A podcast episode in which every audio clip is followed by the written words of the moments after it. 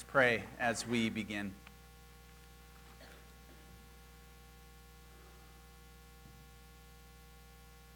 Lord, may the words of my mouth and the meditations of all of our hearts be acceptable in your sight, O Lord, our rock and our Redeemer. Amen. As we continue in our season of Lent and our commitment to practicing confession, both individually and corporately, I suppose it's time for me to practice some confession, to model that in some way. Pastor Paul gave us an opportunity to confess our temptations last week. And I was really proud of my colleague as he stood up here and he confessed his own besetting sin. That was part of what we talked about last week. What's a besetting sin? So I spent some time this week pondering my own besetting sin, and maybe this is a really bad sign but I had a tough time picking just one. I'm quite certain that the bulk of my sinful behavior could be filed under the category of pride. I'm guessing that's the same for many of you. But it seems like pride is more operative in my life than it should be, that's for sure. But in an effort to be a bit more descriptive about my own confession, I have a sin that I am willing to confess to you this morning. I would rather save face than admit that I don't know something or that I don't know what's going on. I was very academically minded in, in seminary. I read a lot. I enjoyed stimulating discourse. Um, I wanted to please my professors an awful lot. I think that's an okay thing. There were numerous times that I was unsure of something. I was learning, uh, or, or I didn't understand an aspect of a lecture, but I didn't want to admit that I didn't understand. It seemed like everyone else in my class understood what was going on, so maybe I was the problem. And then in my second year of seminary, there came a breath of fresh air in the form of a 64 year old recently retired plumber from Iowa named Jim. Jim was at seminary because his church had encouraged him to think about being a lay pastor and preacher in his retirement, his small country church. So he would drive in from Iowa three days a week, uh, stay in a hotel, and take classes at seminary, and he was awesome. He was great. From the very first class in the first semester I was with him, he raised his hand in class more than anybody else by a mile. Not because he was really adding to the discussion in a fruitful way, but to say things like, Hold on, I don't understand the point you're making. Or, What was that word you used? I think it started with a J, but I'm not totally sure. I have no idea what that word is. Or, even more boldly, I have absolutely no idea how this applies to my context. I'm sure the older that we get, the less concerned we are with saving face, perhaps. But at any age, Jim is a hero of mine, often for often asking the questions or making the comments that I was too prideful to ask. Putting us side by side, no reasonable person would assess that I was a healthier student than he was, or even a healthier person than he was. He totally understood that he didn't get it. And I think that's a healthy place to be. We cannot say the same for the disciple Peter, by the way the disciple who constantly and comically didn't get it throughout the gospel narrative, and rarely, if ever, owned the fact that he didn't get it. The narrative of the Transfiguration is a perfect example of this, which was read for us. The Transfiguration shows up in three of the four Gospels, which is always an indication to us that we ought to pay close attention to that narrative. In this narrative, Jesus takes his inner ring of disciples, Peter, James, and John, up to the top of Mount Tabor in the Galilee region in order to show them his glory. On the pinnacle of that mountain, Jesus is transformed. He's transfigured. He changes, essentially. His clothes are dazzling white. His face is shining as bright as the sun. And then suddenly, two figures appear with Jesus, who the disciples somehow identify quickly as Moses and Elijah. This is where Peter regrettably inserts himself. Peter responds to this most holy of moments with the most ordinary reaction Lord, it's good for us to be here. I'll make three dwellings here if you wish one for you, one for Moses, one for Elijah. God interrupts Peter's words with a cloud and a voice from heaven saying, This is my son, the beloved one, with whom I am well pleased. Listen to him. The voice quiets Peter, and the text says that the disciples were overcome with fear and they fell to the ground, and Jesus comes and tells them to not be afraid, and Moses and Elijah are gone. To me, this is a perfect example of Peter's lack of understanding and how it's operative in his life. And we see it throughout the Gospels. He doesn't get it, and he won't admit it. I think it's wise for us to confess that we are so often like Peter. We don't understand, we don't get it. And when we don't understand and we don't get it and we can't admit it, we end up doing strange things. I'd like to be clear here a lack of understanding or an ignorance is not a sin that's worthy of confession. That's not what we're confessing today, is the sin of not knowing things. But Peter models for us the danger of when we're unable to recognize or name our lack of understanding. To confess our lack of understanding is a matter of self awareness and it's, and it's honesty, self honesty, which only bef- benefits us in our desire to be disciples of Jesus Christ, to be his true followers. So I'd like to suggest a few detriments of holding on to an unconfessed lack of understanding, particularly as it pertains to our relationship with Jesus. And we find all of these detriments in Peter's own story. The first is this when we don't confess or can't confess our lack of understanding, we sit in our doubt, and it makes us a serial doubter. Let me be clear doubt is not a sin either, by the way. But sitting in our doubt, even relishing in our doubt, it's not healthy for us, and it leads us to sinful behavior. If we look at the previous chapter, chapter 16, it provides a context that can help explain some of Peter's actions on the Mount of Transfiguration. Look at verses 21 and 20 through 23. From that time on, Jesus began to show his disciples that he must go to Jerusalem and undergo great suffering at the hands of the elders and the chief priests and the scribes and be killed, and on the third day be raised. And Peter took him aside and began to rebuke Jesus, saying, God forbid it, Lord. This must never happen to you. But Jesus turned and said to Peter, Get behind me, Satan.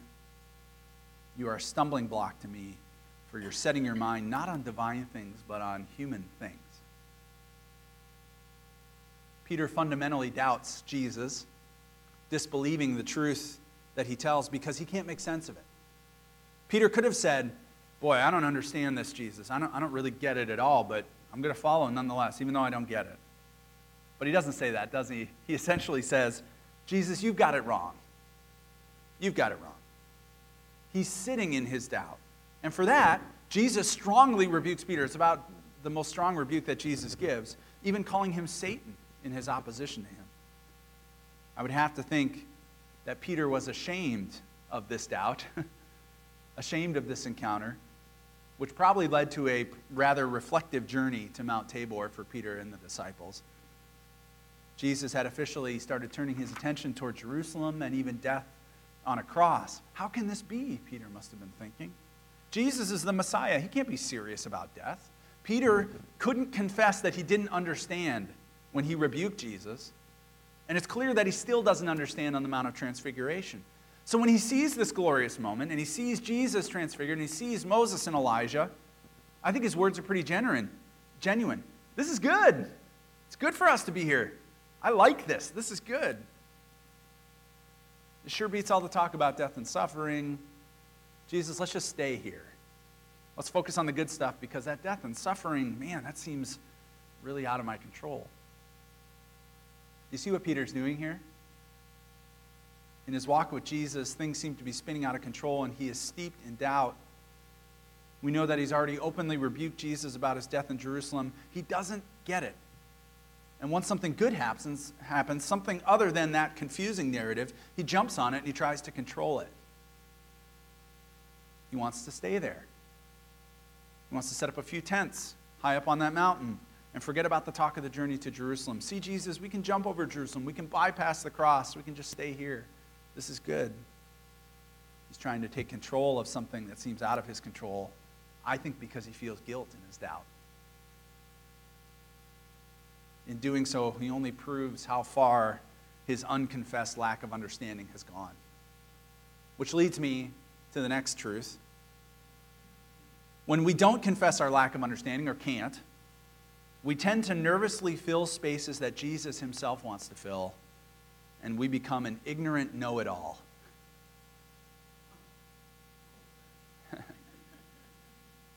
As I read this text, Peter inserting himself is so frustrating to me, if you think about it.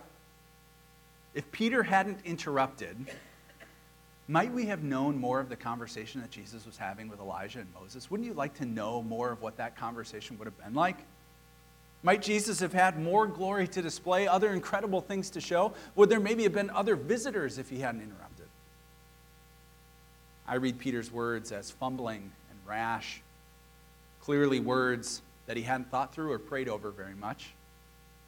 I see him nervously filling the space that didn't really belong to him. This was Jesus' moment. This was Jesus' exhibition of glory, and Peter inserts himself. I think it's kind of foolish, and I think it's kind of selfish. And apparently, God felt the same way because he has a message for Peter. The text tells us that even as Peter was speaking, even as Peter was fumbling through and inserting himself, God began to speak, affirming Jesus as the Messiah and leaving Peter with a pretty strong comment, a pretty strong command. Listen to him. Listen to him. This is a divine moment. And Peter, because he can't admit that he doesn't understand, he forgets why he's there. He's there to listen, to learn from Jesus, to hear from his master, to allow Jesus to speak. It's so much easier for us to listen when we've confessed that we don't understand. When I can be open about my lack of understanding, I'm a much better listener because I'm already in a posture of learning when I do so. Either way, when we lack, when we have a lack of understanding that goes unconfessed, or we can't confess our lack of understanding, we make a false idol out of understanding and right answers, which makes us miss God. We can be so easily lulled into making an idol of understanding. Maybe it's an education system that we grew up in that focuses so much on having the right answers. But it would be good for us to be reminded this morning that God is not a commodity to be understood. In Isaiah 55, the Lord says, My thoughts are not your thoughts, and my ways are not your ways. If we're so set on the right answers, we are creating an idol, something to, to take the place of God. And no matter our efforts, we cannot fully understand God on this side of heaven. Peter was so intent on the right answers that he was willing to, to make an offer to set up tents for these heavenly visitors. And I think in some ways Jesus gets shoved aside.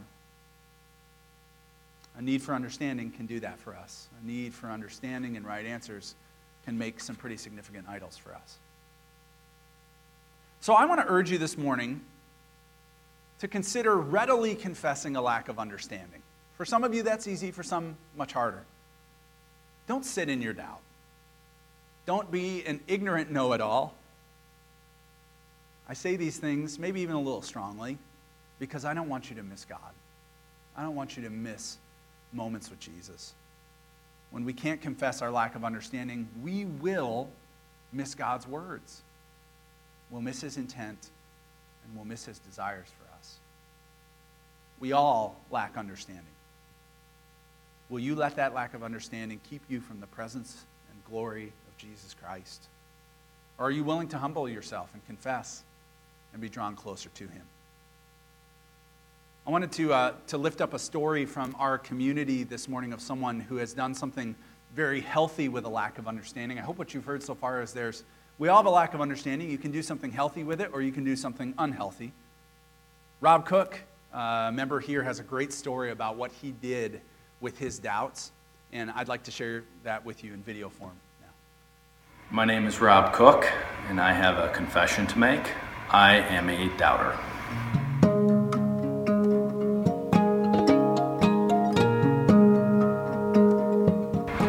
If you ask me that today, my answer is a little bit different than it would have been three years ago. But as a doubter, I have lots of questions. Um, I'm very unsettled by things that I don't know. I like concrete answers. Uh, as a result, I find um, certain scripture terrifying um, and unsettling. And so sometimes my faith requires a little bit of work. Um, but I've found a silver lining as a doubter in that I think God has um, given me that doubt and that I choose to persevere through that doubt and through those questions. And how awesome is that? That doubters choose to seek God even in spite of those questions. Now, if you'd asked me that question three years ago, you would have gotten an entirely different answer. That doubt owned me. I was lonely in that doubt. I felt like that doubt made my faith less real. Um, I felt like it was a denial towards God that I was choosing to say that I was against God because I had these questions. And that was really hard for me. Um, coming to church, going to Bible study, I would see people that I felt like had the faith that I wanted. And as a result, I became somewhat numb to that um, to my faith. I would come to church and leave the message on the doorstep. I would um, go throughout the week and I would try not to think about God and my faith. And that wasn't because I wanted to deny God, that was because it was hard.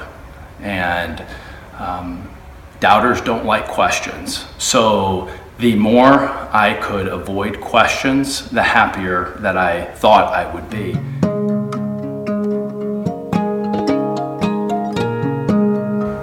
I needed help. Um, I wish that I was in a position of strength, but I recognized that I had to do something. I was sitting in my doubt, and that was creating all kinds of separation as a husband and as a father. I had a three year old at the time and a newborn, and I was supposed to be the spiritual leader of my family, and I could barely get a handle on my own faith. And I started believing the lie that because I doubted, my faith was less real, or even worse, that I didn't have faith. And I knew that wasn't true in my heart, and I decided to do something about it. And started praying. I talked to people, and I don't know how I came across it, but I found that Wheaton College had a three year program um, in biblical studies and I thought, why not? It works with my work schedule. Let's just throw some resources at this doubt and let's see if we can make it go away. So I went back to um, writing papers and taking tests and learning more about the Lord. Um, almost everybody knew the Bible backwards and forwards, and they were all um, in some form of ministry or seeking to be in some form of ministry. So naturally, I shared very little in common. I did not know the Bible extremely well. Um, I had no intention of pursuing ministry. And so I viewed this as an opportunity to get my money's worth and ask as many questions as I could and get as much doubt out of my system as I could. And I didn't realize that the 14 other eager beavers that I was sitting with there would view me as a project, I think. And, and they, they thought, well, I mean, we can, we can get this guy away from his doubt and we can, we can pull him out of his doubt. And I thought it was so funny because not at the time, but now I realize I just needed somebody to walk alongside me in my doubt. That the worst thing that we can do for people that have questions or doubt is to make them feel like you shouldn't be questioning or you shouldn't be doubting. The very fact that you have questions is okay. And so I feel like at that point, God gave me a purpose. He made me realize that I have a role in His kingdom as a doubter and as a questioner. So whether you can recite scripture from the Bible or you're opening the Bible up for the first time, whether you're spending a career in the ministry, whether you're a doctor, whether you're an attorney, whether you're on Wall Street, you are uniquely qualified to further God's message. And I think that was an awesome experience that I learned from that class. So this is new for me. I'm, I'm still trying to figure this out. I thought that I would spend three years in this program and I would be fixed. I would not have any questions anymore. I would not have any doubt. And I've started realizing that I'm the same man today that I was three years ago. The only thing that's changed is I've spent the last three years addressing my doubts and my questions head on. And certainly I've found answers to many of those, and that has been freeing. But there are a whole host of them that I have not found answers to, and I may never find answers to. And in the past, that would have been crippling.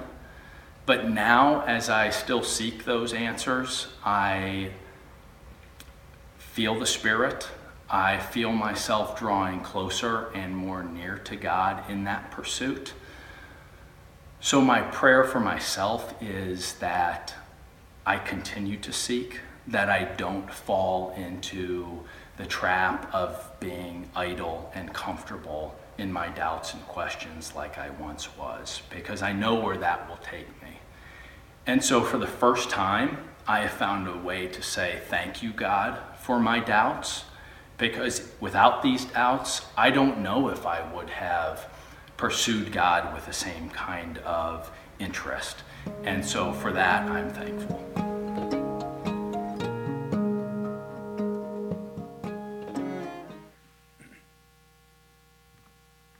Again, a lack of understanding is no sin. It only leads us to sinful behavior when we can't admit it and we don't have the courage to do anything about it It's been a blessing to journey with Rob through this grad school journey for him and, and watch that doubt, which was such a barrier for him, that was so shame inducing and, and guilt ridden for him, become the catalyst for a healthy and robust relationship with God. What was the turning point? Humble confession. I don't understand it all. I'm a doubter. And I'm bringing that into the light of Jesus and showing a willingness to listen. I am really proud of Rob and I'm proud of his story. I'd encourage you to tell him the same when you see him next. Let me give you one bit of really good news as we close. So, Peter, if you're putting yourself in his shoes, which I think he invites uh, throughout his life in the Gospels, Peter must have felt like a screw up, right? For rebuking Jesus. He must have walked away from that interaction going, man, I messed up. And again, he must have felt like a screw up after his actions on the Mount of Transfiguration.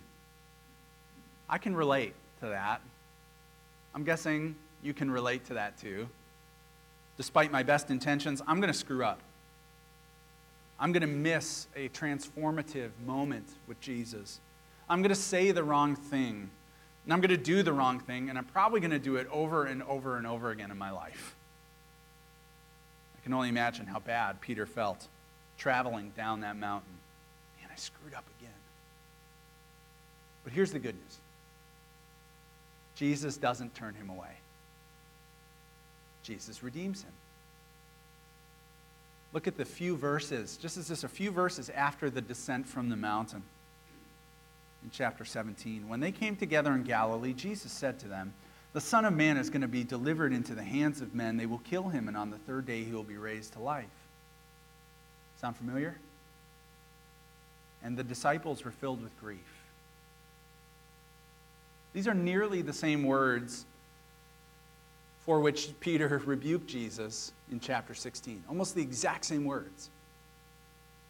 Jesus shares them again. I think it's his way of redemption. As a way of meeting our lack of understanding with grace and honor. And as the text says, the disciples, including Peter, responded in a humble and healthy way, didn't they? With grief. They were listening. That's how you're supposed to respond when Jesus says something like this. There was no rebuke, there was no sitting in doubt, there was no ignorant know it alls. They didn't miss that moment with Jesus, they seized it. So, I want to encourage us today to make a healthy and righteous choice this morning.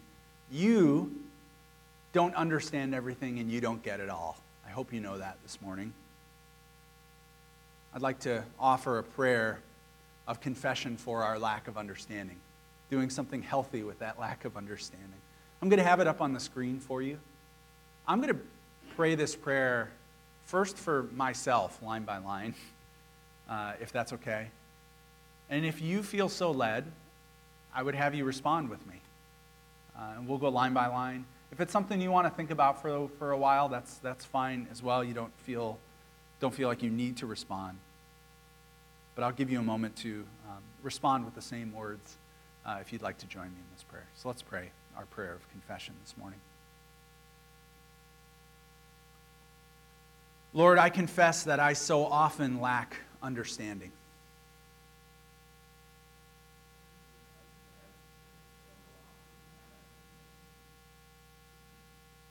I confess my tendency to sit in doubt.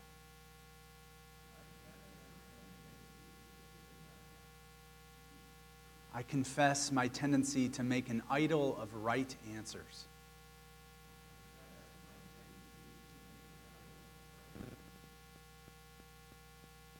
Jesus, I don't want to miss a moment with you.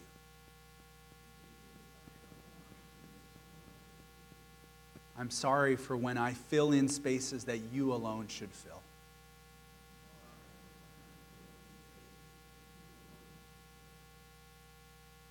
Jesus, I desire to listen to you.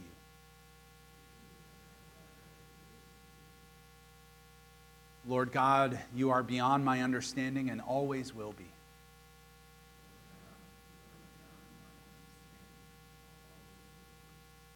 So help me trust.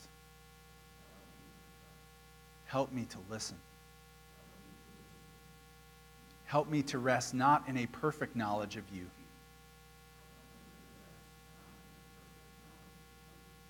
but in your perfect knowledge of all things, even me.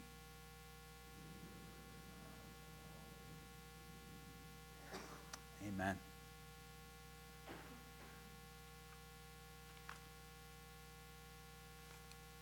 We're going to